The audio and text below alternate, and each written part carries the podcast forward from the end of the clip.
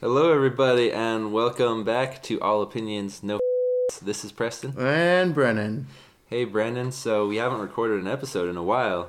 Um, Way to show you- your cards. Yeah, right. Uh, way to expose yourself. of course. Yeah, we're very professional here. We meet every week like clockwork. That's right. We have a giant backlog of episodes. No downtime. We're not recording this episode three days before we're gonna publish it. High demand. Right. Yeah, so it's been a minute. Yeah. It's probably been good. I think I've enjoyed the downtime. When I mean enjoy the downtime, that means it's been a whirlwind of events in the last few weeks of life, Oh, really? which has been good, bad, and indifferent. Not Yeah. ugly. Not good, bad, and ugly? I'm trying to have a positive spin because we're so proactive with our podcast. right. Think of it as collecting up a bunch of stuff to talk about Yeah, huh? that you're not gonna talk about. Uh huh. uh, yeah, no, I think it's, uh, you know, life can throw you curves. So today I think we want to talk about how do you balance the ups and downs of life. And I hear about this word called, I don't know, balance. I hear is a good thing in life and life, uh, emotions as well as your routine as well as work, life balance. Uh, I think everything should be in balance, and that's the challenge, right? So the way I look at it is, I used to think when I was younger, and I kind of still do, unfortunately, that you can do all the work and put yourself into the place you want, and then you can just like sit back on your laurels and enjoy the fruits. And you can, but not when it comes to balance. Not when it comes to balancing your life, mm-hmm. because balancing your life is a dynamic process. The instant you achieve balance, one of the variables shifts and you have to readjust and it never ends and it sounds exhausting when you when you describe it like that but i think that maybe it's the best part of life because it allows you to change what your focus is on And so when you also- don't get bored as easily And also identifying you what you can and cannot control, right? right So how do you balance the uncontrollables? Because I think those are the curveballs when you say you get balance, and those are the variables that come in. If you could dodge a wrench, you could dodge a ball, right? right So how do you pivot or deviate to keep in balance when those things occur? I know for you, you've done pretty well as of late, especially you know with working out, yoga. Well, actually, that's one of the reasons I wanted to talk about this topic, um, is because I feel like I haven't been in balance lately. So I wanted to talk about that. Disclaimer: I haven't been in the gym in a month. Go ahead. so apparently, neither has Brennan. no, I uh, a little like I've had this cough that won't go away, and I, I'm fine other than the cough, and it's really annoying, and it's actually stopped me from going to the gym as much as I wanted. I thought your balls just dropped and you hit maturity. Absolutely, yeah. You, you, That- that's why my voice is cracking all the time. That's what I figured. I Um, mean, that was my assumption. I suddenly started noticing breasts, which is totally a totally new thing for me. And well, the press, you know, you could do the boob thing up Yeah, and down, right? yeah. Okay, go ahead. So you Uh, haven't. so I didn't go to the gym as much as I wanted, which is a bummer because I, I was like below 180 pounds, and then I stopped going to the gym for like a week because I didn't feel good because I had a cough, and Sure. then now I'm back over 180 again. So it was a very brief triumph. But I thought maybe part of why I got a cough is that I wasn't eating enough. See, I feel like see it's hard for me because I think you and I uh, b- cover both sides of the spectrum right now, whereas your variation, oh, I'm sorry, your uh, your variance of off balance and mine are way more wide. Mine's way more wider than yours. Okay, the scope with The which you were un- unbalanced, you mean? Yeah, like you're like, oh my gosh, I didn't go to the gym for a week. My world's in a peril. And mine like, I haven't been to the gym in a month, and I'm like, I think I'm doing okay. So I think I give myself more slack, uh, less slack than you do. Well, when was the time? How long was it before a month ago that you went to the gym? A month before that, I mean, obviously. Sounds like balance to me. Clockwork, slowest clock in the world. So I think you want to talk about balance, and you're just saying, okay, certain things hit you. I know this. I want to start off this conversation by saying I look at my life experience so far, and I've learned the biggest balance in life for me is when I'm fully engaged, full with a, a routine, with structure, a lot of responsibility, and then then for my output of uh, productivity is way more. And I think that helps me keep in balance because then I don't have downtime to de- to deviate. Okay, so let's back up a little bit. I think we got a little ahead of ourselves. First of all, let's talk about what we each think balance means. No, that's a good point. And that's what I'm saying. I I'm using it in an operational sense. Meaning my daily life, my routine. Okay. If I have a routine and I have responsibility and I'm I'm to my full potential at the time, then I'm out of my head as much. I'm probably working out more because I build that workout into my routine. Right. So to you, balance means what? Like touching every aspect, every important aspect of your life equally. Equally, but it's more of an operational routine oriented thing. I don't understand what you mean. If I'm not busy, if I don't have a schedule, if I don't have responsibility, Mhm. I lose balance 100%. When I do have routine, I have full balance. Okay, and what what does it feel like when you're out of balance? You just don't care as much.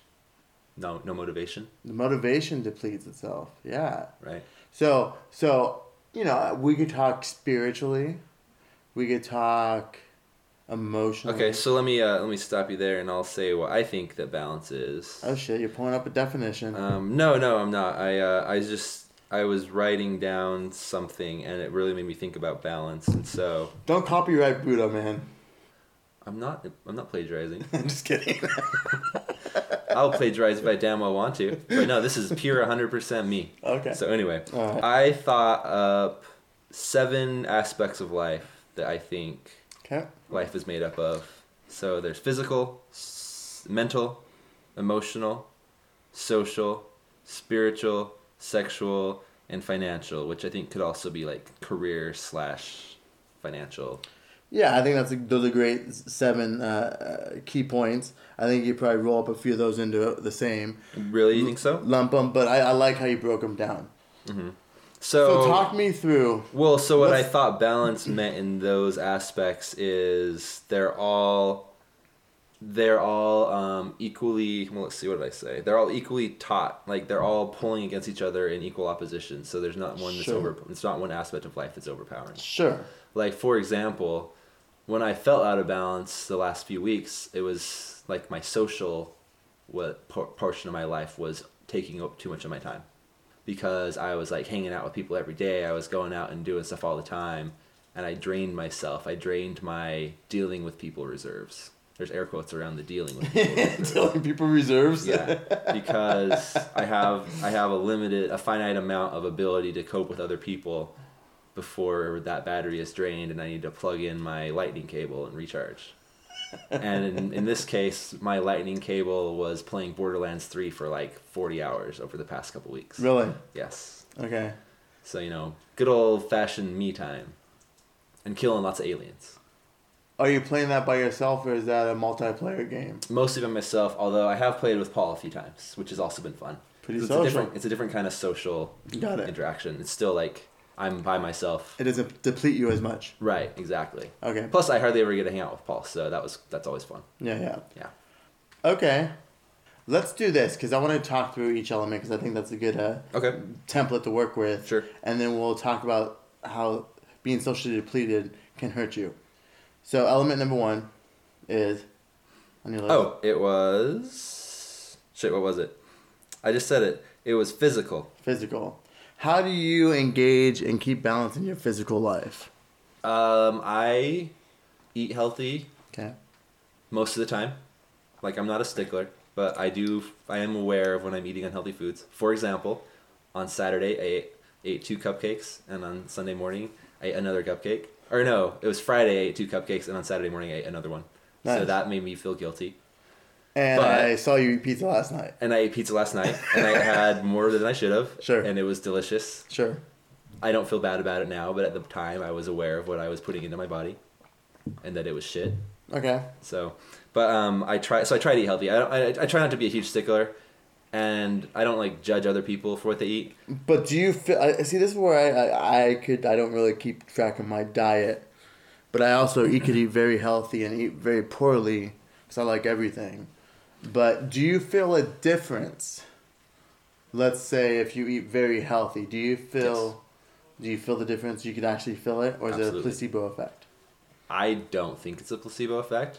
I've definitely noticed when I eat really shitty food that I feel terrible. Like uh, this is an old example, but when I was on vacation in Tampa, I ate five guys like six days in a row, and I felt like shit on the sixth day. Like I Sure. felt terrible. Sure, sure, sure. And so yeah, I definitely have noticed when I don't eat healthy. Yeah, so like when I eat, I usually eat lots of fruit in the morning, and then I'll usually eat uh, like a hot cereal that's got a bunch of ancient grains. So it's like uh, whole grains, lots of protein. It's not much gluten or if any, because it's not wheat. And then I'll eat like some. I've been eating yogurt, which has like fat, which is actually contrary to popular belief. Fat's actually really good for you. and then like I'll eat veg- I'll snack on vegetables and fruits all day at work and like uh, almonds, and then I'll try to eat relatively healthy meal at night, some Sure. kind of like meat with more vegetables than anything else. hmm Yeah, so so that's how that's how I do my diet. Like I don't I don't plan it. I just aim myself in the direction of eating healthy by buying healthy food at the grocery store. So I think for me, I try to I, I do the whole eat diet with a financial asterisk next to it. Right, because So- it's expensive to eat healthy food. Correct. Extremely expensive. So rice, uh, potatoes, chicken mainly is my meat source, or tuna, Right. and some sort of vegetable. And I usually eat two times a day. You know, I'm on noon one, and I do on six. So some would call that micro. Mm-hmm. So you do do like in- intermittent fasting intermittent fasting is really what I've been doing for a lot of my life, and I would say, just naturally. yeah, I would say Oh. it's been one of my things, man. I've never been a breakfast person, but I have gone through phases of breakfast. I lately, eggs over easy, pretty bomb over toast. Oh hell yeah, man! They're so good. There was like two or three years of my life where I would eat three eggs, two pieces of toast, three pieces of sausage every morning for breakfast. Really? yeah, I'm a real stickler for habit once I get in the, into the swing of things. Yeah, I think that's the thing, man. So I've been pretty good on diet, but I mean, you know, the biggest thing for me, but I eat nothing consistently. But I definitely have eat vegetables and I don't really eat fruit to be honest. Okay. Fruit. I need to integrate fruit into my fruit into my. I should probably get rid of jelly beans and add fruit. Yes. Yeah, natural. Yeah. Or oranges. Definitely Oranges are oranges are, very you know, sweet and take care of that sugar tooth, Yeah. sweet tooth. Yes. So um, people But- say, and people a lot will say that you shouldn't eat that much fruit versus vegetables, especially. Um, yeah, but honestly, eating fruit is better than eating ch- potato chips, or better than eating white bread, or better than eating pasta. So Mm-hmm. you know, I don't know. The way I think of healthy eating is, and then let's wrap it up and move on to the next. But the way I think of healthy eating is, I can eat as much healthy food that I consider healthy as I want. So I can eat an entire bag of carrots and I'm fine, and Yeah. it won't affect my weight. Sure. Which is possibly true because I have good genes. I don't know. You do. Uh, but let's go into. But in the physical, that means also working out. But yeah, so the other aspects of physical, there's there's two other aspects really. It's sleep, and which is also, it's basically sleep is important for everything, but My- it's also definitely for physical. My biggest downfall. Yeah, mine too. But also working out. So we'll talk about working out first. I try to go to the gym four times a week. I was in a really good habit of going like almost every day, including um, sometimes just going for yoga. Like Saturdays and Sundays, I was going to yoga. Right. But it actually started hurting my back more, and so I kind of stopped. And then I also got that cough, and I also stopped there. Plus, Yoga I was like traveling back, up to though? LA. Yeah.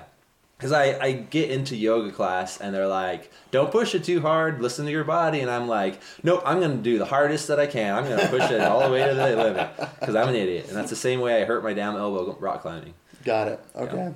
So I yeah, I'm an idiot. I uh, I I try to go all in. I try to prove that I can do the max.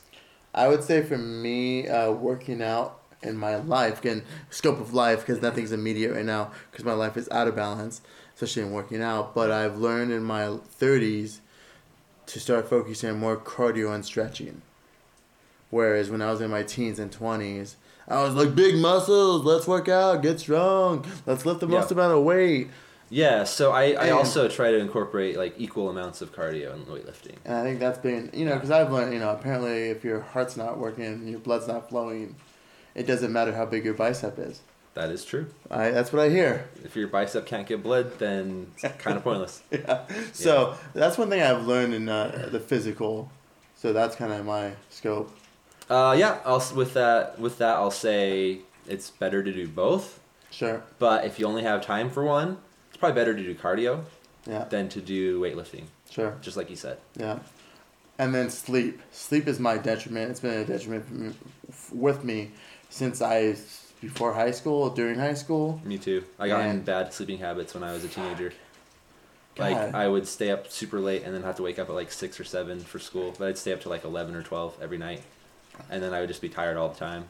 And I think that those habits probably, I think that was partly why I was so depressed in high school, and why my moods were all over the place. Is because I was only getting like six or seven hours of sleep a night. Like in retrospect, it's pretty obvious that. Well, then academically too. Like I wonder, like if I truly had a consistent lifestyle, and again routine. If I had a routine, go to bed by nine, wake up at six, six thirty, go to Right. high school, would I have performed better? Would I have focused better? Probably. Would I have give a shit more? Probably. Would you know what I mean? Like in Probably yes across the board. you know what I mean? Yeah. And I, I carried that through college because it was the routine I knew Right. of bad habits. Yeah. And I was like, I'm functioning at like probably a 65% level. And, uh, well, I've survived it, but I don't know. I wonder if. yeah, but life is more than just surviving it. Yeah, that's what I'm saying. Like, Yeah. I mean, in retrospect, like, if I truly had a routine of sleep, how would I outperform Yeah. what I did? Right. Totally. Yeah, it's really important. So I I was in a pretty good place sleep wise for a while, but a couple years ago, like early like a year and a half ago, my back started hurting and I started like waking up. I don't know if it was related, probably because I was sleeping on an air mattress like an idiot. Which, for the record, I uh, Told me was- challenged him on this notion. Yes. That was a bad idea. But Thank, thank you, Captain Hindsight. your your superpowers are appreciated as always. yeah, no one listens. Anyways, So yeah, so but anyway, I started um, like I start, started waking up in the middle of the night having to pee all the time, and then I would like my back would hurt. I would roll over, sleep on my side, and then my back pain started becoming chronic, which made my sleeping worse. I'm starting to get into a better place, I think. Like I'm starting, I got a better, I got a really nice mattress again. I was one of those millennials buying the online mattress. You know, you can Yeah. apparently like buy an online mattress and then return it within a year, and then try buy another one, and then you can basically just have a free mattress for like five years. see, I thought you were going to say you got an Asian, Asian masseuse every week. That would have No. helped too. No, I yeah, I tried, but it's too expensive for my blood. Yeah. Yep. Uh, know. I, I think half of my I've gone through different things when it comes to sleep where you know I've taken you know sleeping pills, the sleep to painkillers, sleep pills, Mm-hmm. and I've learned I think half of my sleeping is the physical pain. Oh yeah, that it definitely causes a lot of physical like my back too. is jacked. I'm you know Yeah. my I, you know no. Oh, you mean that that's why you don't sleep well is because Mm-hmm. of the pain? Because not sleeping enough makes chronic pain worse. Sure. It's so shitty. Oh, it's no, like the no. worst. It's the worst vicious circle to get into. Why do you think I look like Gollum now? Oh, I thought it was because you found the One Ring and were hoarding it all to yourself. yeah, That's why you disappear for hours and don't answer your phone. that's right. No, yeah.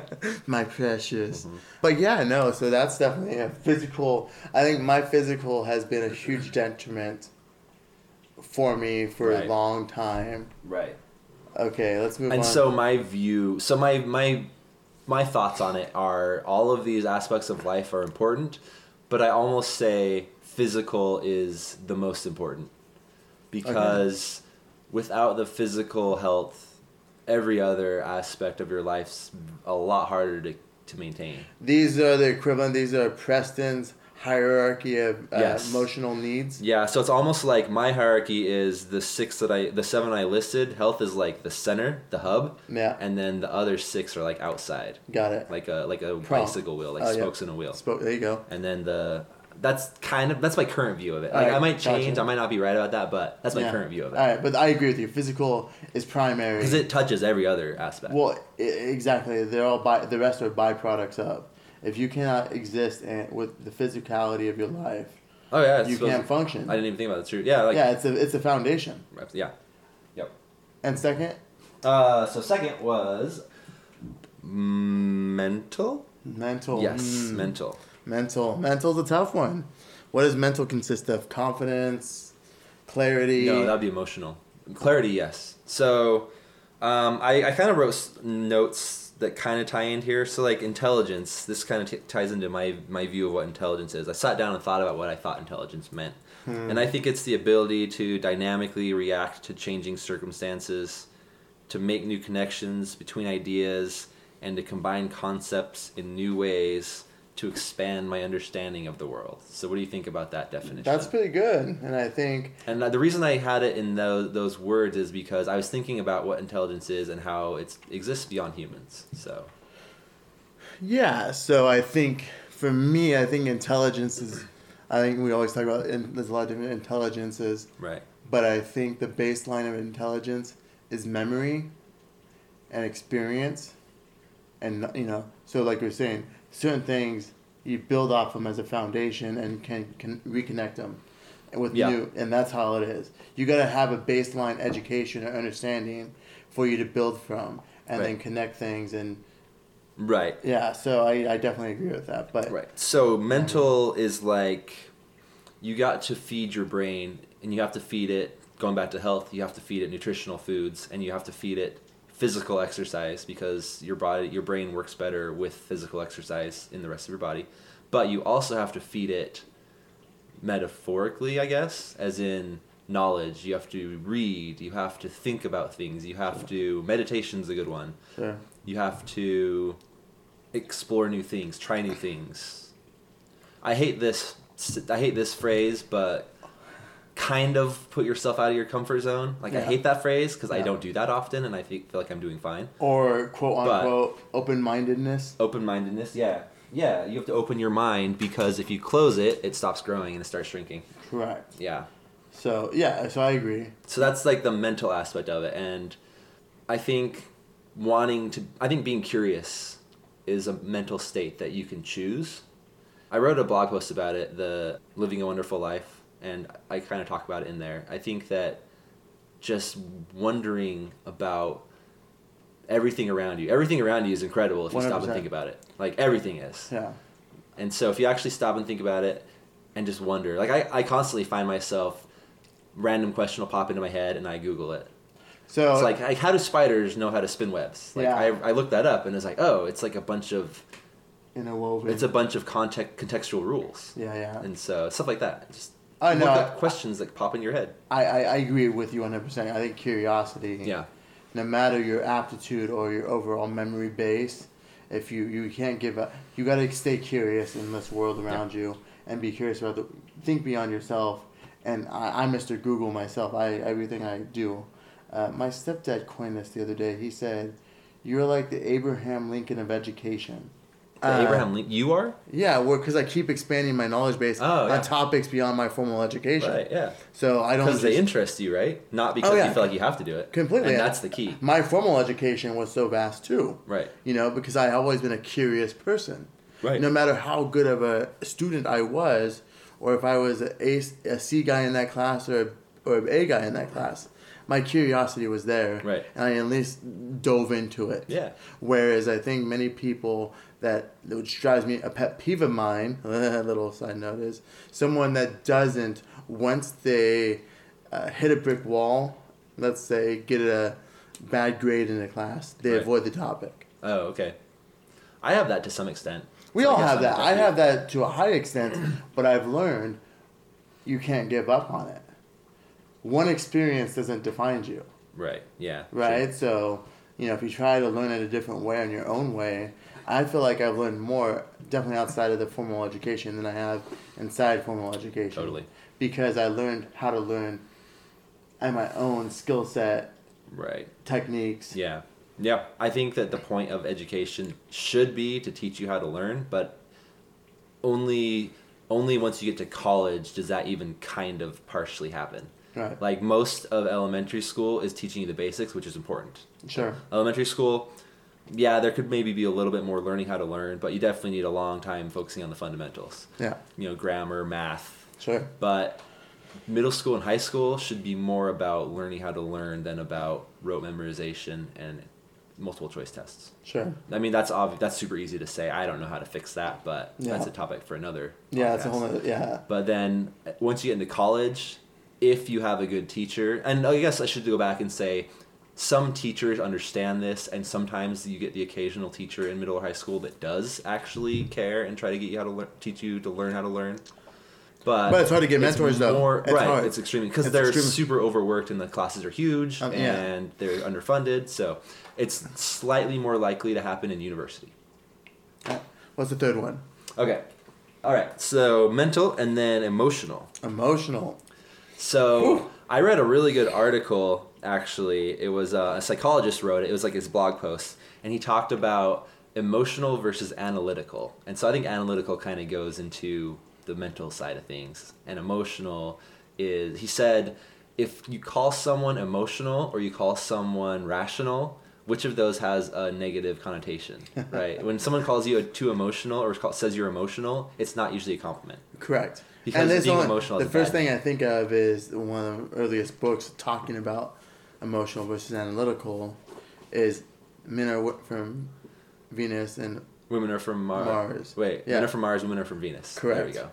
and you know really identifying the emotional versus the analytical brains of men and Right. women. Right.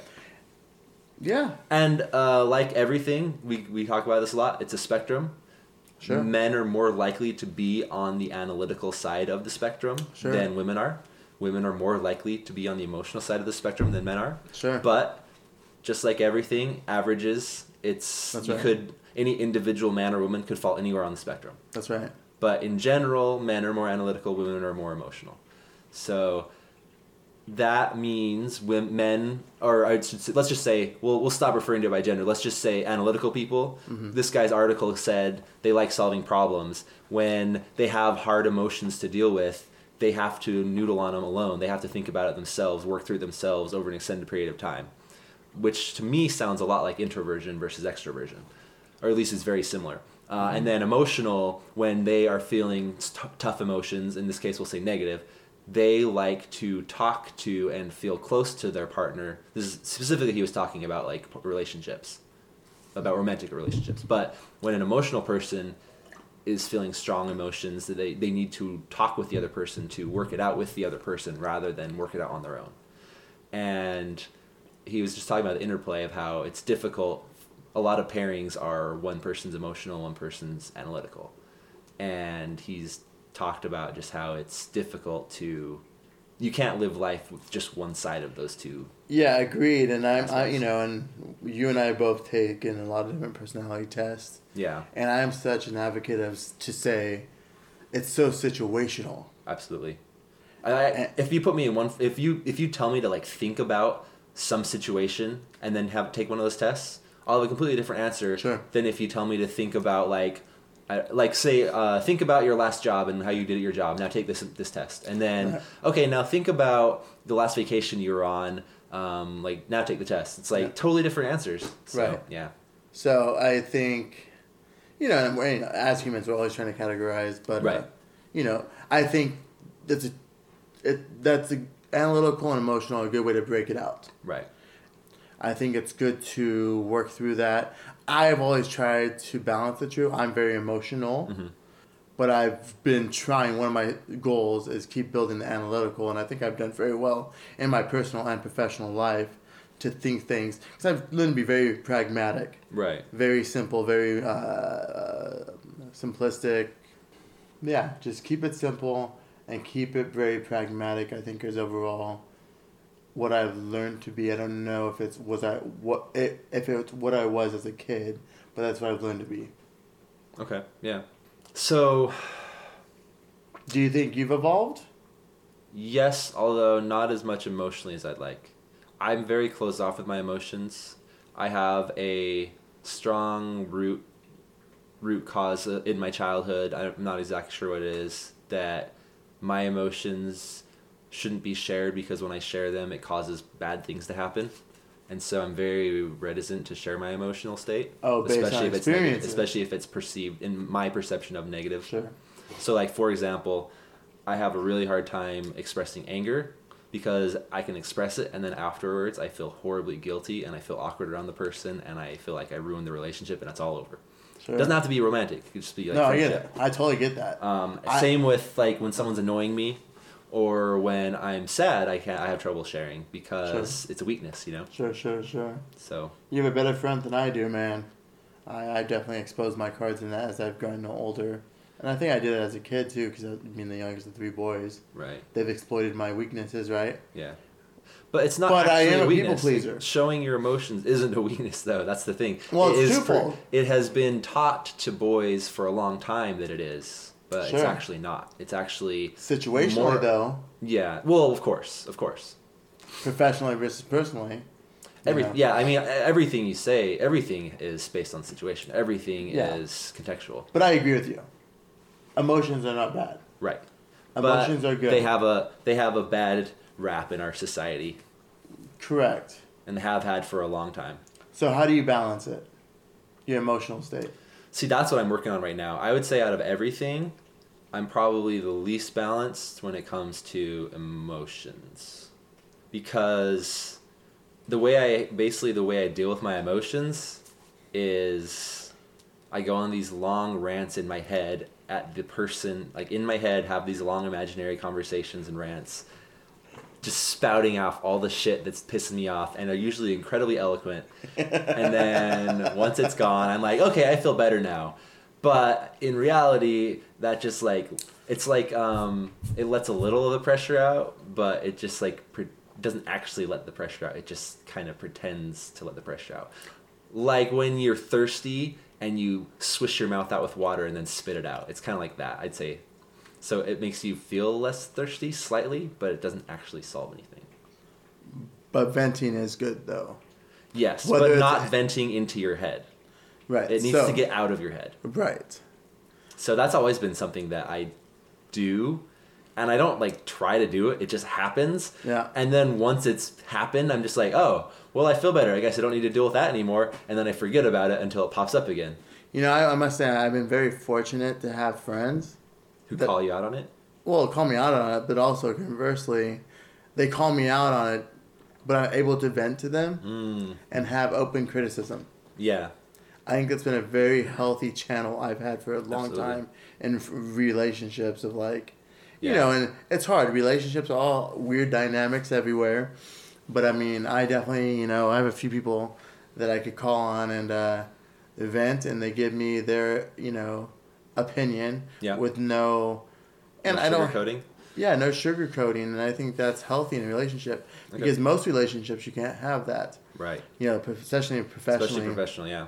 Um, so you need to find that, and I think you know. Um, I think I've always been a person where in my youth I let things build up, and then I just blew up. Yes. And that doesn't end well. No, I fucking look like an ass a lot of times, and Yeah. then everyone wins but me. Yeah. and uh, so finding ways to regulate your emotional internal dialogue and then knowing how to vent that so then it's beyond Right. So gargling. I actually think that doing this podcast has been a real outlet for me, emotionally speaking. sure I don't know. I, I doesn't. I don't think I really sound too worked up or angry, but like I've let out a lot of anger actually, and a lot of frustration. you sound like howard stern dude what do you mean? i don't know Oh, like we're just like going rants. Ah! yeah, right. So angry. Yeah, no it's a good thing And so I think it's that's therapy. been- it's cheap therapy it's free free therapy. yeah I mean, the microphone costs like thirty bucks, but other than that, it's free therapy. our studio is amazing though Oh yeah, it's high quality, high, high quality yeah Absolutely. Uh, can't wait for to have more visitors. Yeah. Uh, no, I, I think it's good. I think it's good to have this and think things through because, again, once again, going back to the uh, mental side of things to, Right. I guess, intellectual, you got to keep challenging yourself. So Yeah. doing this podcast has been mentally stimulating Right. and emotionally stimulating. Right, because feeding your brain new information doesn't do any good until you use that information to come up with your own ideas and your own views and your own thoughts. And again, it sparks emotion, and you Right. feel like you Yeah. regulate yourself based on figuring out how you really truly feel. And so that's actually one of the reasons I feel like I've been out of balance is I haven't been writing as much lately. I've been focusing a lot on I haven't been writing at all really lately. Like I have a little bit, but I haven't posted a blog post in like two or three months. Right, So and we haven't done many podcasts lately. and we haven't done podcasts lately, so that that's also been a, a detriment. So I um Preston doesn't want to hang out with me. That's why. That's the bottom. Right, yeah, Too totally. cool for school. It's Too not, cool for school. It's definitely that and not other things. definitely. So the next one is social. There we go. social. So this, yeah, social is one that oftentimes I've felt it was underrepresented in my life because I've always been an introvert.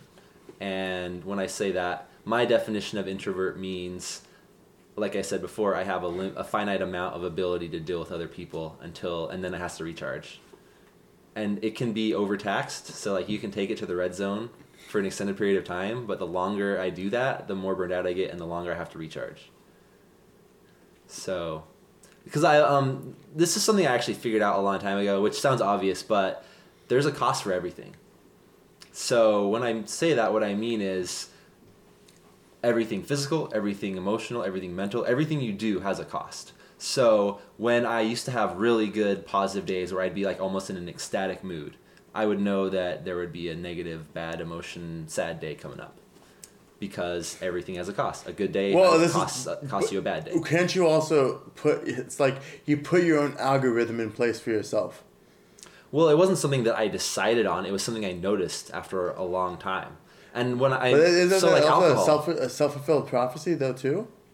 no, because this is not something that I decided on and then I noticed it. I noticed it then, yeah. without ever thinking about it Got until it. suddenly I was like, wait a second. Every time I drink alcohol, I have a good night, but the next day sucks. I feel depressed and I don't feel good. Every time I smoke weed, it feels great, but the more I do it, the more my brain gets fuzzy, the more depressed I get. Like everything has a cost. And so Okay, I don't disagree. Yeah. I'm just trying to say like um, you know. I mean, sure, probably there's there's probably always a bit of self fulfilling prophecy in everything, really. sure, sure. But not like the secret. That bullshit. Anyway. okay, so socially, So- well, first of all, let me back it up. You consider yourself an introvert, yes. and this is a category you've never thrived upon. So you've done your best over the last decade to get better at. Yeah, so the way I've been able to succeed in my life, at least to the extent that I, I that I am succeeding, is by learning what I'm capable of and accepting it. Um, and in the case of social situations, I've learned in my maybe like late teens or my early twenties that I'm I'm really good in a new environment when I'm with someone that I'm very comfortable with.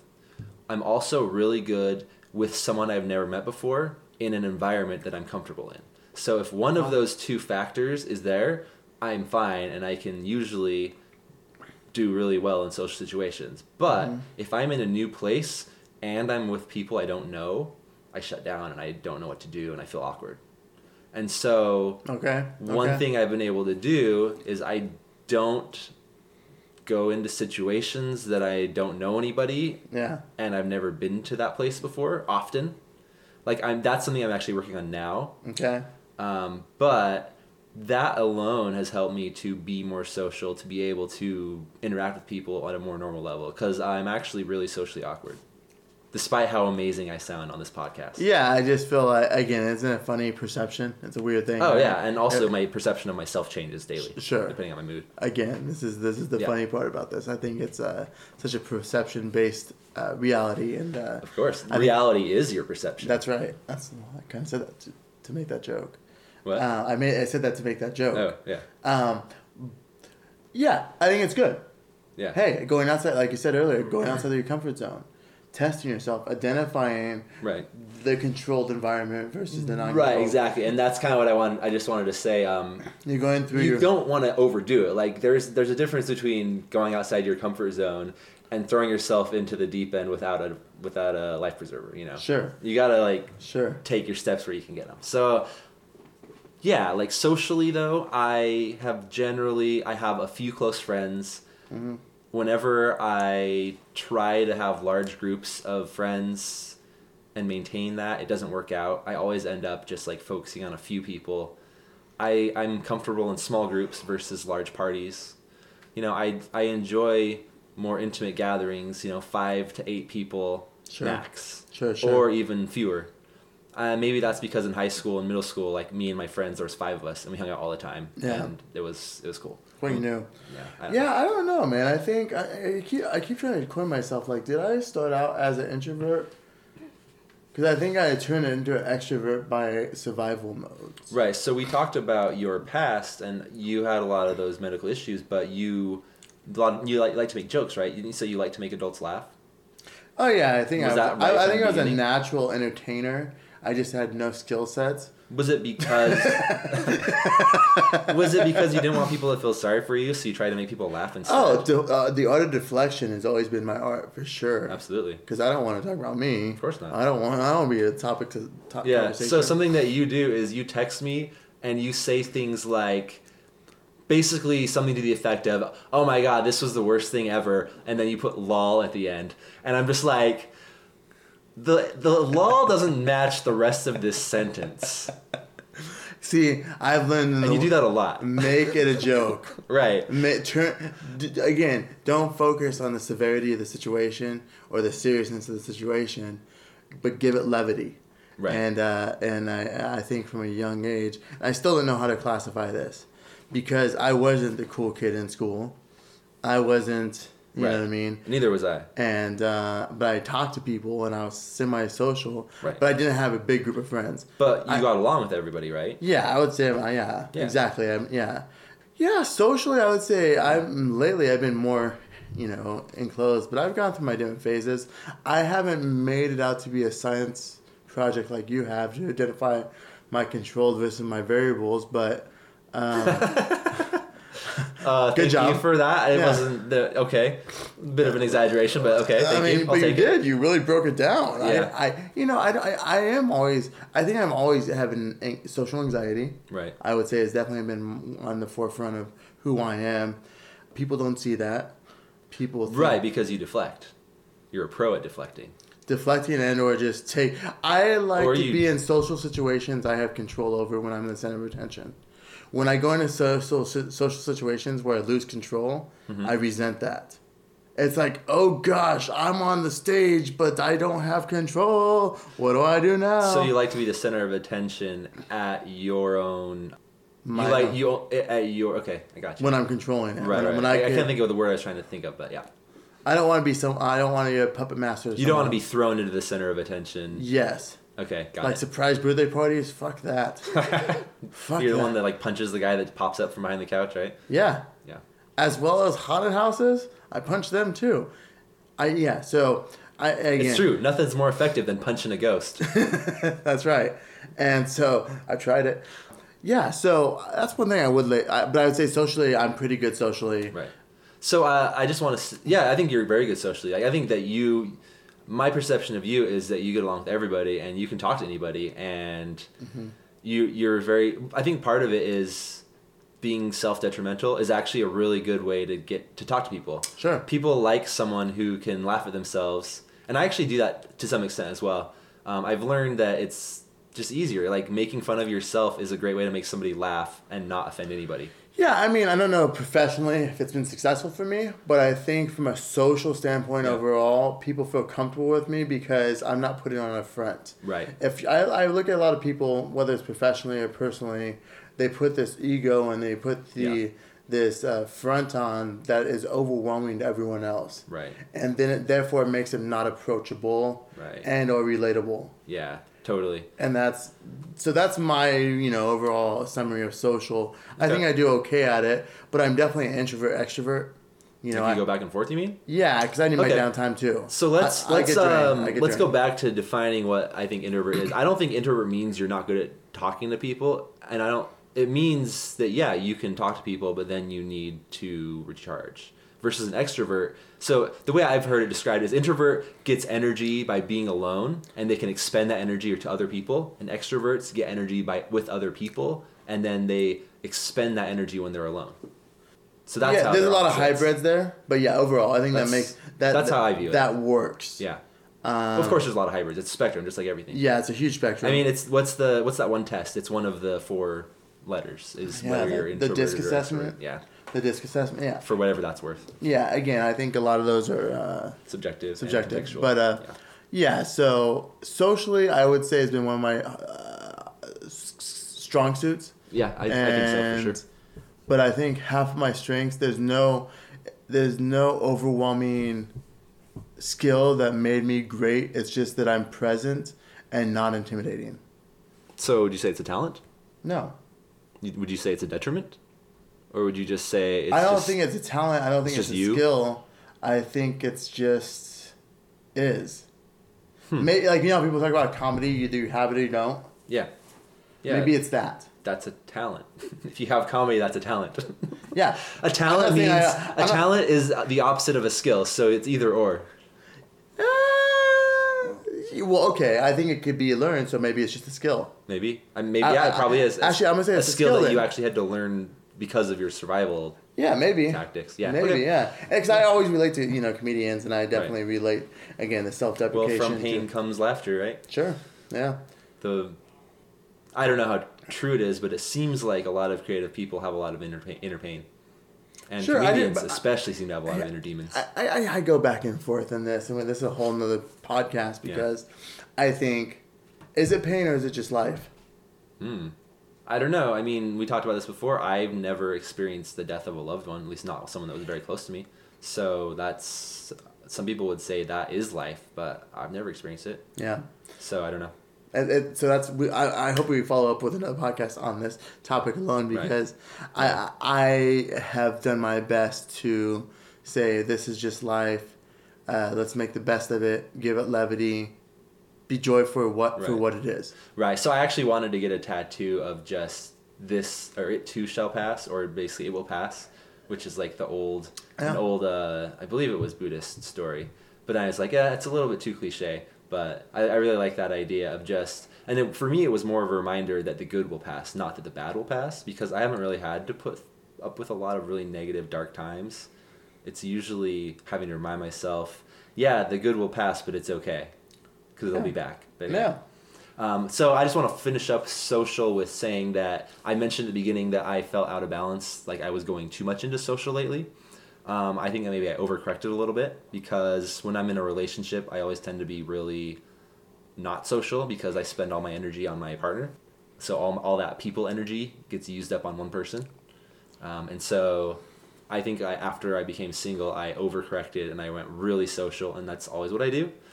And the habit generally has been I do that until I find my new partner and then get back into a relationship again because I'm a serial monogamist. But Right. that's not happening this time. Did you also buy a lifted truck for compensation? Um, no. Just kidding. I bought a I bought a crotch rocket. No. Yeah. but no. I, I, I agree with you. This, I think social is hard to do. Uh, I think it's a week to week because isn't it funny how you do nothing for two weeks and then you get three things on the calendar in the same weekend? Right. And then how do you balance that out? And, Yeah.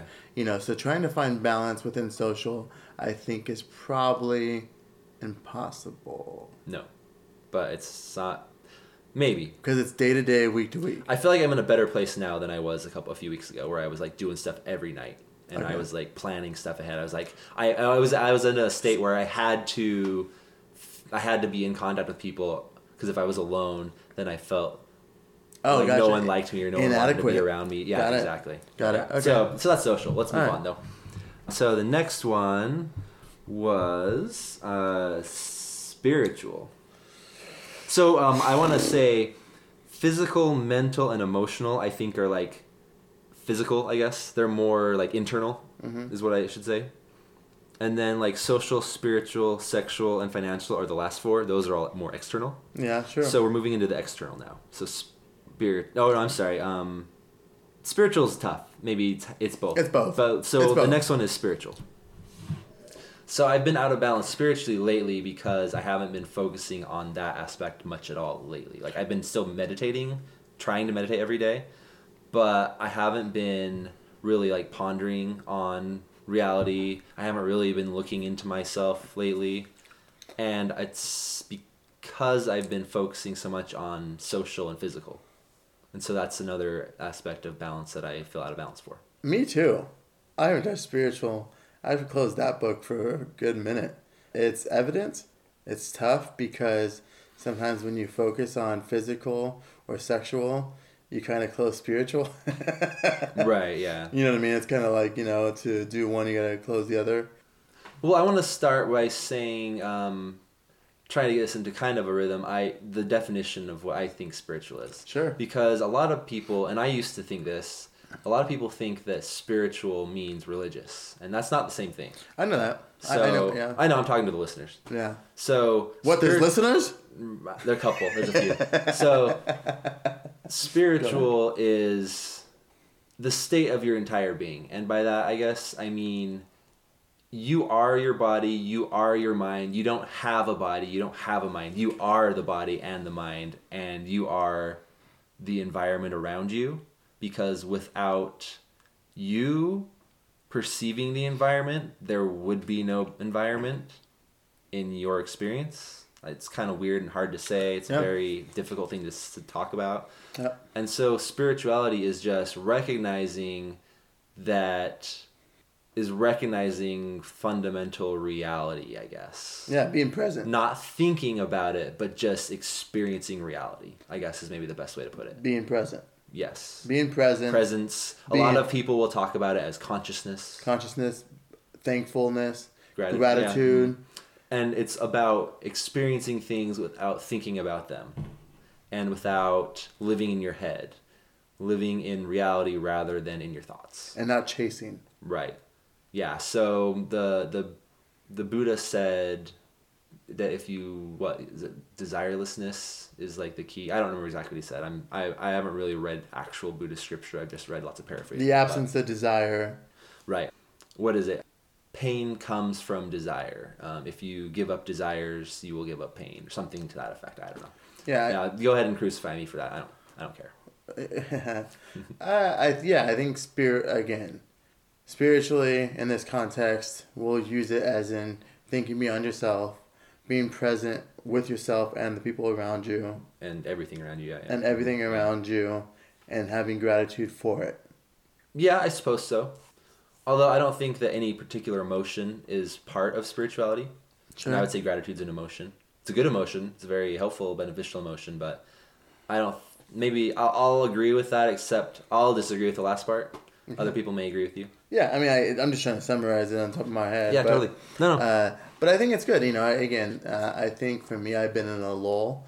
And my gratitude or my spirituality has been compromised because the lack of drive, motivation, or direction Right. has been tough lately. yeah.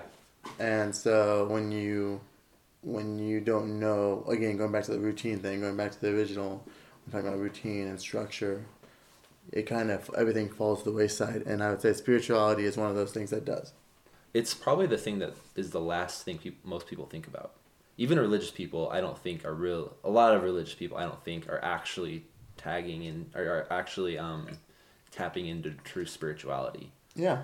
I don't think Well, I think it takes time, right? Again, I I had a good conversation with Cindy. it off- takes self. hon- It takes self reflection, and it takes brutal self honesty, and it takes open mindedness. Yeah, and and those I- are all things that a lot of religious people don't have. Well, I think one of the things that's beyond A lot of religious people people, don't have. is a lot of people don't have, Right. and I think me and Cindy just talked off the record, and uh, It was people- off the record until now.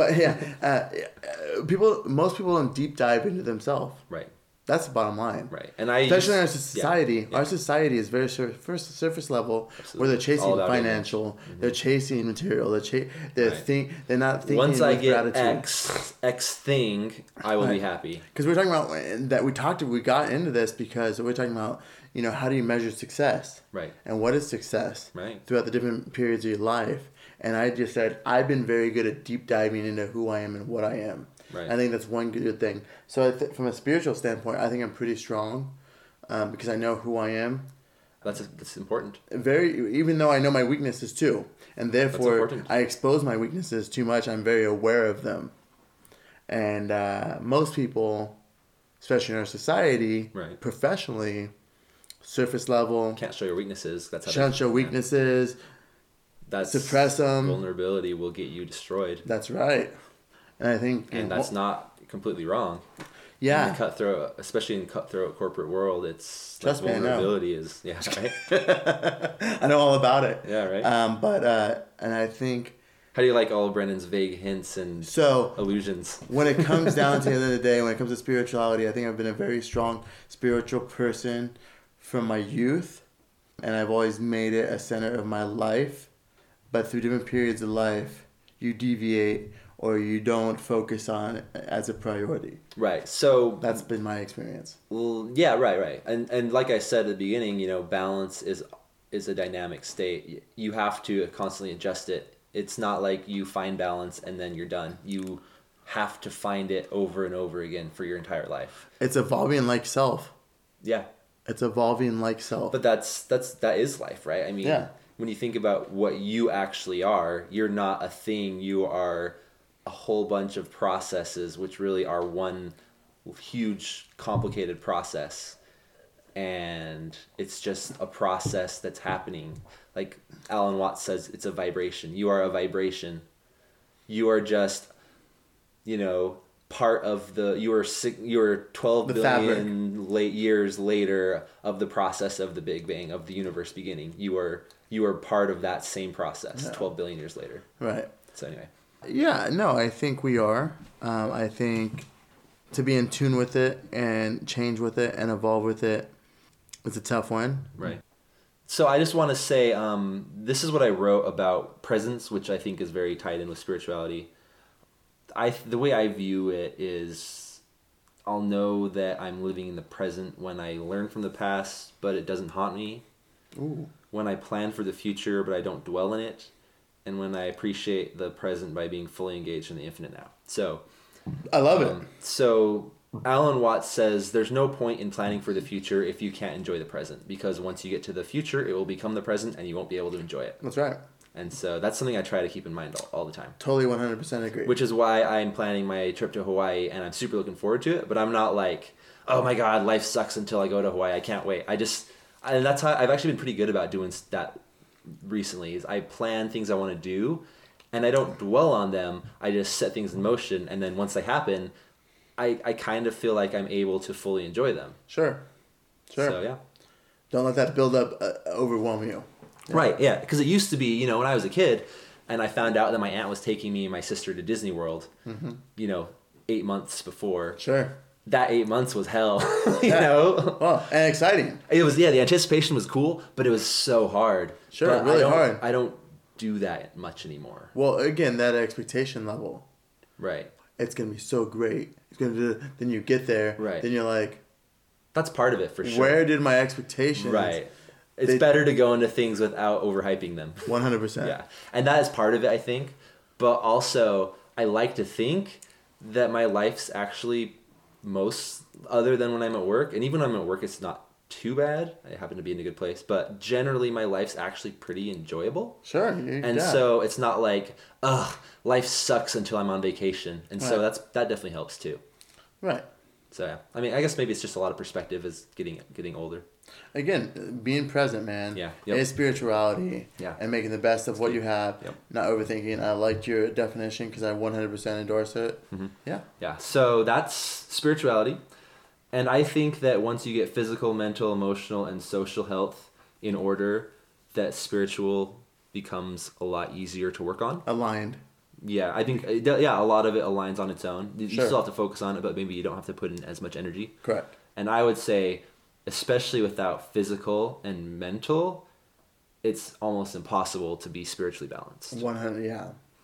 Because when you're drunk all the time, there's no way you can be spiritual. When you're drunk all the time, or if you have body pain, you- yeah, exactly, you know, if yeah. you are just lagging, Or if and you're just out you're- of shape and tired all the time. yeah, like Yeah. if you're just down and out, you know, it's again, you can't think beyond. Right. Yep. Okay, so now we're going to go to the last two, which are both fun because they're both kind of taboo topics. So the first is sexual health, sexual balance. I've been laid once, Yeah, once, only once. once, oh, once. Oh, really? Good times, dude. Was it worth it? I, I I've heard good things. the best two minutes of my life. yeah, sexual. I, I obviously, if you if you read about this stuff in life for proper balance, every expert would talk about having a good sex life is key to the mental, Right. physical state of your well being. Right. And I've heard, um, for example, Dr. Drew say you should be having sex with your partner every day. Yeah. And yeah, maybe, but I think that's another one of those, you know, rules of thumb where it's subjective. Like not totally everybody needs that. Everyone has different sex drives. Right. But you should be doing it regularly and you should be discussing it. And, and you know, as we talk about the cold season, if you have sex and it helps your body immune system, you uh, Does it? Yeah, it totally increases your ability to heal yourself. As long as you're not catching STDs. Well, right, but apparently to help it helps your it helps your overall immune system. It boosts your immune Oh. system. Interesting. Um, obviously, your blood flow. it is a type of exercise, I suppose. It's exercise. If you're doing it right. True. There's a lot of benefits to sex, and I think Lower risk of prostate cancer. is that right? Yeah. There you go. If you come regularly. Sure, the build up. Mhm. Unfortunately, I think this is again in America, this being somewhat taboo and not to- talked about too very much. unfortunate. It This makes is- it hard. This probably coincides with depression, frustration, loneliness. Absolutely. You know what I mean? because it's such a taboo topic that you're scared to talk about it. Like I've always felt really uncomfortable even talking to my partners about it. Sure. I definitely can't talk to like someone like my parents and ask them questions and be open and like learn what I needed to know, what would have been very helpful for me to know. Like there's no way. I didn't my parents never talked to me about sex. It was my school. They allowed my school to do it. And my 7th grade teacher um, did the talk Yeah. and I remember she said masturbation was bad. Yeah. I mean, maybe not that exactly, but she basically alluded to masturbation being bad. And then inversely, in, in, the human experience, a lot of people have negative sexual experiences that turn them off. Right. Yeah. That then either For they shut down- example, it was an embarrassing or humiliating experience because they didn't perform like they thought. Yeah, Like they, you know, like in American Pie. that's exactly Um, expectation or- versus Yeah, reality, right. dude. Or it's just like, oh, uh, yeah. Like my one of my fears was always like you see TV shows and movies where like women are talking to their friends about how terrible the sex with their date last night was. Like Oh, sure. that was that's like one of my biggest fears for some reason. I Yeah. don't know why. Like I I really don't usually care what people think about me unless it's a woman that I want to have sex with. I don't know why that is, but anyway. So That's interesting, It's a 'cause I- weird fee. I've always had the survey afterwards. so was it was good? it? Yeah, Yeah. but you think they're gonna be honest?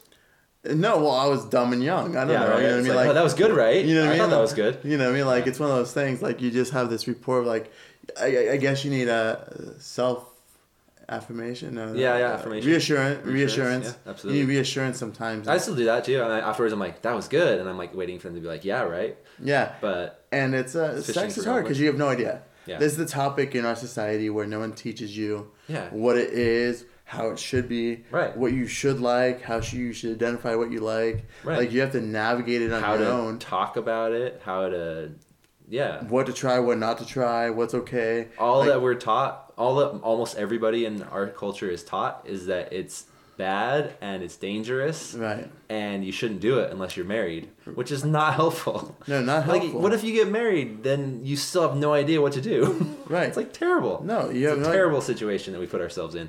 Yeah, and that we're we're doing to our kids because I would say sex is one of the best parts of life, and we are completely shutting it down from childhood and making all sorts of crazy um, pathologies in building them into our kids. But I would say is sex valued?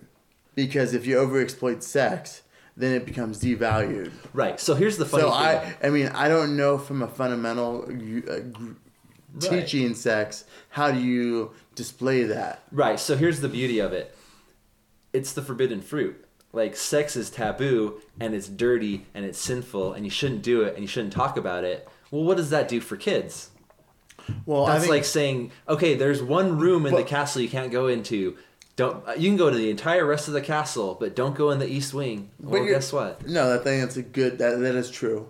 That's kind of what how, how it gets taught in a general consensus, especially in religious communities. Right. But it's also it's taught to say it, it's cherished, it's loved, it's respected. So you do it with someone you love when you find that person.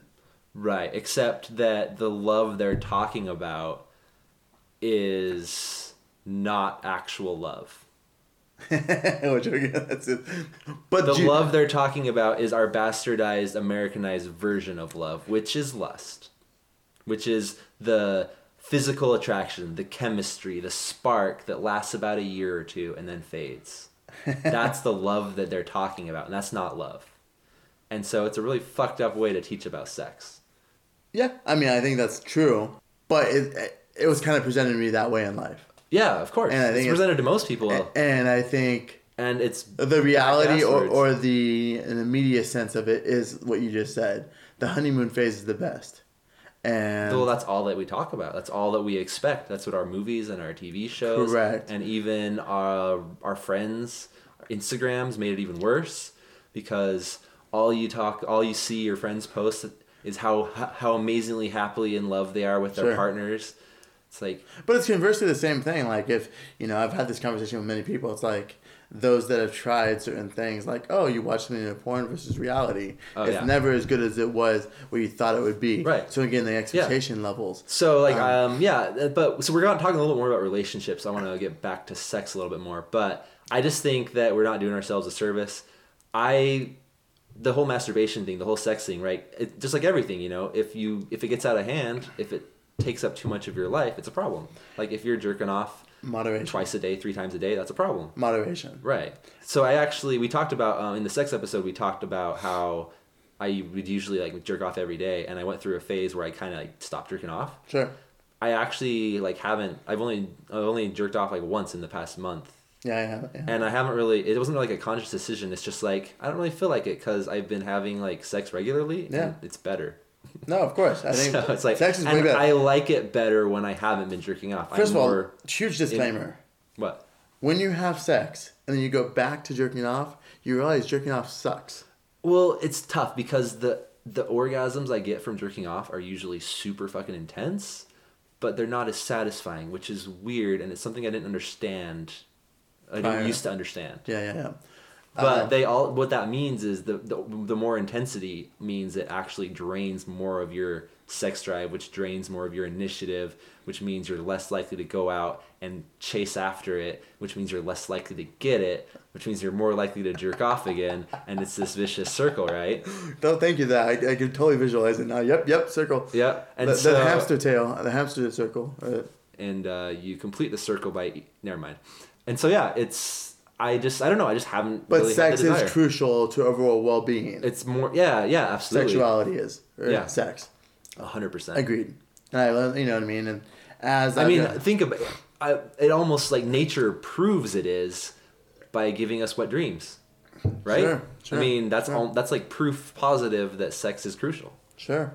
So yeah, And being a sleep depleted, a sleep depleted person sometimes, it's a problem. sex Yeah. Oh, put you to sleep. yeah, right. who, need, who needs Tylenol PM? True story. Hop on board, That's right. Jackrabbit for like two minutes, and then you're out. True story, dude. Sex is amazing, and I think it's a very uh, undervalued thing from a day uh, well-being in America. Yeah. Because no one knows how to approach it effectively. Right, right. Because of all the different uh, cultures in America. Yeah. So it's just it's just a shame. Yeah. I don't blame anybody, maybe religion, but I just think it's a shame and it would be nice if we could frankly talk about it. I, that's there's been plenty said on that topic though. Sure. So, so that's sexual health. Just, you know, don't overdo it just like everything, right? Sure. like you you you'll know you know when you're doing it too much like um i was i was being pretty promiscuous and i i, I kind of got out of my system you know like i Yeah. had sex with a bunch of guys No. uh, over a few weekends Yeah. and i'm like yeah, Yeah. it was fun but it's kind of tiring it's not really fulfilling so quality over quantity Well, this goes back to who you've been prior. right It's that whole having a relationship is pretty cool. yeah um yeah for a while Again, everything is moderation. Everything is experiential. I think relationships are one of the things that need to be in moderation. And by that, I don't mean like a limited term. I just mean like maybe a relationship where you don't live together ever is actually probably really good and positive. So maybe if I'm ever in a relationship again, I'll try that. But the problem with that very statement go, takes you into your last talking point, which is financial. Financial, yes, Because most relationships throughout the course of time have been a financial transaction. absolutely. and that's the unfortunate truth of. Uh, I watched a great documentary about marriage Okay. and the origins of marriage. Oh, really? and Yeah. marriage did not become a thing until land ownership occurred. Right. And how, wait, Wait, what are we gonna do when this person dies or whatever? well, no, but like women, and then like she's mine, the possessive nature of a relationship and all that stuff. Like, Yeah. I, I don't know the exact timeline here, but that's how the origins of marriage. When land ownership came an actual legal thing, so did marriage because they viewed it with the same transactional thing. You are now mine. You are now you know I mean? the land is mine. The woman is mine. type of mentality, Mm. and uh, that's how it's evolved throughout the course of humanity. So they were like, you know, this whole like this whole legally binding our property to one person thing, it really works. Well, guess what? That woman that I want, she's my property now, so we'll do the same thing. Yeah, Wow. it really just followed the same template allegedly. It's so interesting because that's such strong evidence of how unevolved like we were our societies were and how they Sure. except in some ways they have evolved and in some ways they haven't like we still do marriage and it's kind of weird that it i guess it evolved too though Well, I mean, I think everything's evolved, but everything's based on templates Right, and building yeah. from different templates Right, right, right. in different. You know what I mean? yeah And uh, like we've looked at from the slave, you know, the corporation documentary we watched. yeah from the 13th and 14th Amendment and how corporations originated off that, those very terms. Yeah, again, I think we're very systematic or we categorize and we have to have some sort of framework for a proper society, good or bad. But that's what we've kind of done. And I think financially, unfortunately, women have been more possession based or in the royalty, right? The the women were used as transactions to build country relations, you know, foreign relations. right by cementing the union with an heir that belonged to both Correct. And, you know, it's and as like the symbol of the union before the heir yeah, and that's, you know, chasing that power, man.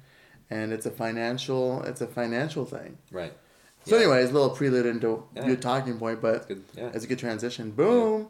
Boom. So financial aspects of life. So that's I think that's also an under an overlooked one. Although maybe people are becoming cognizant of how important it is, and it's because I think that they're beginning to teach finance in like elementary school, middle school. Because I was uh, when I was visiting my family, the kids were talking about it. my nieces and nephews were talking about it, Smart. which is good because no one ever talked to me about personal finance. Nope. I learned a few things along the way, but I had no, you know, I mean, I, if you look at America today, it's so imbalanced of like, you know, like I've done a lot of research lately in the stock market. Yeah. You know, 54% of Americans are in the stock market, 32% of that is in their 401ks, only 20, you know, some are in the stock market, and less than like 5% are, you know, it's the wealthy. It's all the wealthy people in the stock market Yeah. Because they have the capital, Right. they have the residual income, Right. and they have the people or the know-how to get into it. Right. Yeah. So wealth builds upon Self wealth. building. Yeah. Yep. So, but financial, financial. If you don't have your financial house in order, you can't get ahead, which takes you to the you know the cycle of poverty. Right, and the cycle of poverty reduces all the other aspects. So it makes your physical health more difficult. It makes your sexual health more difficult Sure. because, for example, one of the one of the crowning achievements of poverty is the of religion, I should say, is keeping people in poverty by teaching them that birth control is bad and sinful, and so Sure. poor people who shouldn't be having kids believe it's a sin to not have more kids and so everyone has sex so they just have more kids and then it gets worse and worse And that's And statistically those- proven in America, right? Yeah, yep. The poorer you are, the more kids you have, and uh, worldwide as yeah. countries get richer the birth the average child children per woman goes down sure. And um, it just you know because sex is free, right it's free entertainment you don't have to pay for hbo you, you get it for free right? like or you don't have to pay for it like hbo i mean So what are the things about financial I want to bring up? I think you know I think I've been pretty good at money management. i would say so Uh, I think I've been very astute to not be living a very frugal life, but I don't indulge and uh, I, I you know I kind of condemn myself for overly indulging. I think Do you, You know, in America, what like our previous generations, they said they're supposed to spend a quarter of your you know income, gross income, on your housing, and another Right. quarter on savings. Mhm. And those are not the ratios in which Americans work with today. No. And this is where the imbalances come. You know, I watched a good documentary. No, I saw a good interview about. It's not about wages. It's about cost of living. Right, because the cost of housing has grown like four times faster than inflation, Yeah. and wages have grown less than inflation. Right. So not only is our housing getting more expensive, but our wages are getting less, are, are becoming even smaller, or becoming less. And so our housing is going from a quarter to like half or three quarters. And more. We live in San Diego County. impossible to save. In San Diego County, most people are spending sixty to seventy percent of their income on Right. housing. And That's I'm insanity. say I'm not. I'm renting a room, and that's all I can really afford. I mean, Yeah. I could afford more, but that would be all my money, so I don't want to afford more. Right. You know. You don't want to be house broke. Right. Uh, yeah, yeah. Exactly. Yeah. I, I, so I think I think fi- learning finance, learning and understanding how to make money, how to save money, and how to spend within your means Right. is paramount to a happy and balanced life. And I think that spirituality is a very important aspect of that because if you have spiritual balance, you will understand the lie of consumerism and that more won't necessarily make you happy.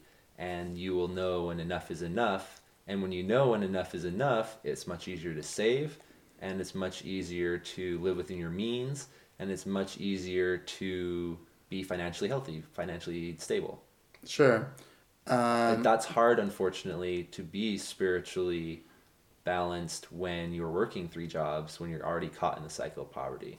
Yeah, again, It's because you're chasing, and this is the biggest thing. You're chasing a good time. You're working eighty hours a week. You're like, I got I seven got it. hours to have a good time. Yeah. I'm gonna spend two grand, Exactly. two hundred dollars right now because, and that's why gambling becomes an addiction or drugs become an addiction Right. because it's just you don't have time. You don't have control of anything in your life. So therefore, when you have downtime, you go for it Right. To the max. to the max. Yep. And um, I think financially, another big strong point of mine is is just keeping your house in order and limit, limiting your liabilities. Yeah. Thankfully, I don't have kids. Right. Huge liability. Yeah. Sorry, parents. But you had plenty of warning. You know, and I mean, obviously, there's different levels in America. I think the wage inequality is a, a, a big deal, um, and cost of living is just crazy. what do you think about this term wage slavery? It seems apt, but I think it might be a little bit hyperbolic. I think Um, maybe it depends though. I'm not caught in that, I would say, because I make quite good money. You're very well off. But Um, but I think people that are working two or three jobs for minimum wage, I would say that's basically indentured servitude, which is basically wage, wage slavery, right? which is most of American workers. right. and this is where it's really interesting. You're debt, you're in debt slavery, but it got you to a good wage job, Right. Where you have student loan debt, Right. But you know that doesn't put you in. But a that's my only debt. I don't that doesn't put you in a day to day grind. Right. Where these people that- because there's programs that are working to my benefit And you know that about student debt, and I know about them. Right. and and you got this education that's put platformed you into a higher uh, income level. so I'm gonna say something controversial here. Uh, shocking, I know that I would say something controversial. Shut the fuck. But if you want to go to college and study something, maybe you ought to study something useful. Like I know that it's fun to learn about your passion and majoring in music theory is awesome. Sure. But you know, the world doesn't revolve around music theory. It revolves around money. And even though I rail on capitalism and I rail on consumerism and I rail on how much we are completely focusing on the wrong things, I also am a pragmatist and I understand what reality is and how our world actually works. But did you know that in college though? Um, See, no. my, my, first of all, But let's, I go did back, let's go back. I want to go back to say I went to college just going. I'm going to survive this. I'm going to get through it. I like this. Business is cool. Media is cool. I love entertainment. So I did a hybrid, you know, media business degree at Cal Right. State Fullerton, which was fun because I think I covered enough accounting, finance, Right, yeah. marketing, useful things. useful things within business that could be taken anywhere. Right. Yeah, so But no one told me, wait, Brennan, if you want to get an applicable degree, get one in accounting or finance, then pivot to that post career, uh, post college. See, I didn't have a guidance counselor driving me Right. and giving me the stats on the marketplace of the job markets. I never had that. Oh, I didn't really either. I mean, I had my mandatory guidance counselor talking at high school. I didn't know what I wanted to do. sure. I mean, I changed my major five, four times or five times in college, and I Yeah. spent more than I needed to because of that. But every major I chose was one that would result in a career or a good paying job that was important. But how did you identify that though? What do you mean? How did I identify it? I used common sense. Okay. What I mean is, did you say accounting is such, or business is such, or technology Yeah, is such? when I did finally- you, look- did yeah, you look at the I stats? Did you No. look at the job Okay. forecast over the next decade? What What were your tools? Because this is the Okay. problem with education today. No one says. Here are the job opportunity costs, and here are the programs. It's true. People don't align those two together for high school students at all. Right. Okay. So you're right. What happened is after my third ch- major change, I took a break from school for like a year and a half, and I was like, you know what? I'm sick of working a shitty job. I need a degree, and I was like, what could I do that I might actually stick with? And I thought, well, I'm good in number with numbers, and accounting is a job that every industry and every company needs. So I feel like that would have good job demand, and so I chose accounting. Smart. So it was like common sense. yeah, I thought I was doing a common sense thing too. Well, yeah, you But did. You worked I- in business. You have enough of a degree to work in business, and Yeah, cover the spectrum. yeah, Uh, yeah, no, I agree. Then what did you get your master's in? accounting information systems, Right, which is a which is very like applicable, IT slash accounting, which is very applicable today. right? Very applicable. And today. I that I also so I guess in some sense I got lucky, but yeah, that's what I'm saying. Like because that was available. you did well based on what you did. Right. But what I'm saying is, how does education build its skill sets to give these kids a financial future with Right. their education? So here's the thing. I don't know the answer to that, but I will give us a little background here. College became the buzzword. Everyone, in order to make money, you have to go to college. The thing is, the university used to be for rich, spoiled kids to go to learn about the world. It wasn't a way to get a job or a good career. Yeah. And when it became that, people didn't like communicate the necessary additional information to go along with that, which is you need to go to college in order to have a good career, but you need to go to college and study something useful to society.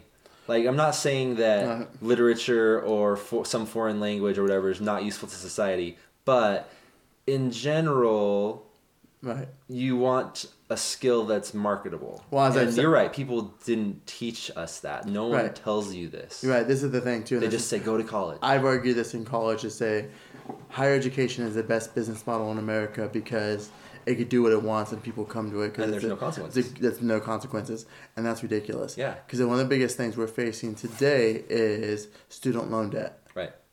Yeah. which it burdens you. I fortunate paid off my student loan debt. it And, throws a that's a huge that's a huge uh, balance issue finan- for financial balance or for fa- financial health. Yeah. and I've I've learned from a young age debt is bad. So I've always lived. That's a lie. well, again, we could talk about this, but I'm telling you my personal experience. Right. right yeah. That's what you learned. But that's is- uh, that's actually a falsehood that's propagated. Well, but go ahead. It kept me in balance because I didn't have debt. And I did my best. So when I got into college and I got my student loan debt and grants and all that stuff, I took that money and I started paying towards it while in college. Right. And I tried to live off a very uh, meek budget. Meager budget. Yeah. Yeah, meek. And uh, it was It worked because you paid off your student loan debt. yeah, I sold my car. I lived near campus, so I walked everywhere. Yeah. Like I just simplified life, and it's and you know. And then unfortunately, I paid my student loan debt. So I would say this: if you're gonna go to college, if you're gonna acquire debt in any which way, make sure it gives you some sort of great outcome, or it's not a depreciated asset. Right. Make sure it will actually be pay off. You'll be able to pay off the debt with it. Correct. Right. So we could argue debt and is Right. that it's good or bad, but what I'm saying when it comes to financial house, having less debt Is generally better. is generally better because you you minimize your variables True. when you go into tough times. It's true. You're right. When you depend on wages for your income, less debt is better. Absolutely. Which is most of America. Right. So yeah, you're right. You know what I mean? So if you could control your debt ratios to income, that is fantastic. Right. And uh, do your best to pay off debt and keep your debt low. Right. But there's more there's more to financial well-being and balance than just not being in debt. There's all the other things we talked about, you know. Don't my Live your life. one of the most useful lectures I had in university was I believe it was in my foreign. master's You sounds foreign in university. in university. Yeah, that's what I call it now. Um, in university. yeah. I didn't go to college. How I was wasn't like Sweden? 18. It was wonderful. oh man, the countryside. Met so many damn souls. in damsels. university. Yeah. Anyways, go ahead. If I can remember my train of thought. Sorry. So one of the best lectures, um, or one of the most useful lectures, was my tax professor. It was just at the end of some random lecture, and he just said, "Don't fall into the consumerism trap." That's all he said, Sure. and I was like, like I didn't really fully grasp the ramifications of that, but that was probably the best advice I got in all of university. Was don't fall into the consumerism And trap. what does that mean? It means that you need to know when enough's enough. You need to not buy into the culture that that that belongings will make you happy. But I mean that though. won't. Don't buy something if you don't have the cash for it. Right. I think is the biggest thing that True. America does. Yeah, we are that's right. so we are so credit driven. Our, our whole economy, because that's what I thought you were going with this. Oh, yeah, our no, whole right, right. economy is That's probably what he meant, based yeah. on credit Yeah. and personal debt ratios Right. have stifled this country and helped the lenders and helped multiple economies across the world. But again, the individual is the end payer Right. that bankruptcies or whatever can hurt you. So yeah, don't fall into the consumerism trap. Don't don't take out a car loan for that brand new Lexus that you've always wanted for the status symbol.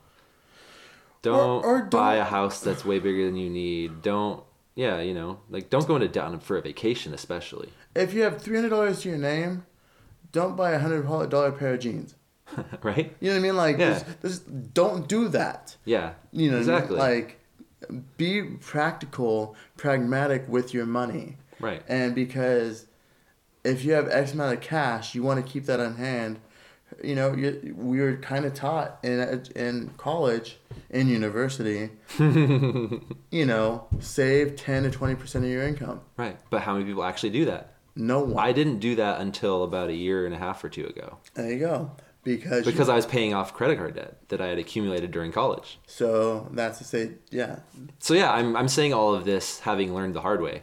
Yeah, no, it's hard. That's what I'm saying. Like, you know, do your best to manage Yeah. and make the right decisions. And if you make a decision that's financial, make sure there's some sort of asset and or wage increase or cost on the back end. Right. Absolutely. You know? And so yeah, I definitely didn't like plan ahead for my life working out so well after getting a degree. But uh, just like the the story of my life is like I pick a direction that seems promising and I just kind of go for it. I'm not a good planner. I'm not strategic. I'm tactical. I point myself in the direction I want to go and then I figure the shit out as it comes up. That's been my way of success. That's Yeah. not really workable for everybody. Yeah. I mean, being smart helps with that. I'm, I'm quick on the uptake. On the uptake? Yeah, whatever. Um, I think it's uptake, isn't it? yeah, I think so. Uh, so yeah, may, maybe try that out if you don't know where you want your life to go. Just at least get a vague idea and like start moving in that direction because all research. it takes is starting. Underst- yeah, or research. Yeah. Understand lending. Understand banking. Understand the world of the financial tools and institutions around you. Yeah, there's so many there's so many YouTube videos talking about all of these things. Yeah, understand what the treasury does. Right. Understand what currency is. Yeah. These are things that I have learned at a high level on my own. And it's been very beneficial. Right. You know, you actually understand what bonds are. Right. You know, like these are things you know, that you really don't learn in proper yeah, like why why is it bad to invest in bonds when rates are going down? That kind of thing. Right. Yeah, So- exactly. So, these are the things that if you want to have a good financial house, uh, do your best to increase your expendable income so you could properly save and or invest it. These are the things that if widespread knowledge had existed, the housing crisis would have been much less severe because these were ignorant, financially ignorant people that were being preyed upon, Sure, and it's because our financial literacy is so lacking. it is. And those with the knowledge, like in religion, it compromised everyone else. exactly. And that's and maybe they were happy that everyone else is financially ignorant because they can take advantage of it that's right. just like in religion just like any time that there's people with power over people that don't have power Greed occurs. it's always it's always a cycle that doesn't end well for the people under the people in power which is usually the masses, right yeah the majority. yeah So again, uh, learn about the financial tools, right education. In my experience, minimize your debt, and uh, do your best to keep these seven yes seven aspects of your life together balance. in balance. and that means individually in balance as in they're all healthy they're all they are all in a good place and they are all in equal opposition because they might seem opposite they might seem like they're covering different aspects of your life and i think that if you focus on those and you try to keep a balance among all of them keep them all healthy then it will be very beneficial to you. Equal priority. right. Like devote equal amount of time to each of them. That's right. yeah so i want to finish up by what i wrote. Um, this is just my my value statements i talked about before. So i added an 11th one and it's balance. So uh, i value life of balance where all aspects of my existence are in equal opposition like the spokes of a bicycle wheel or the cables of a suspension bridge. I will know my choices have aligned with this value when temperance becomes second nature and instant gratification is no longer a temptation and i feel like that's a pretty good summary That's pretty damn good. So, um, yeah. Do you want to f- say anything else? I good? think that's all. Let's Very end on that. Thank you, So everyone. thanks for listening, everybody. See you next week.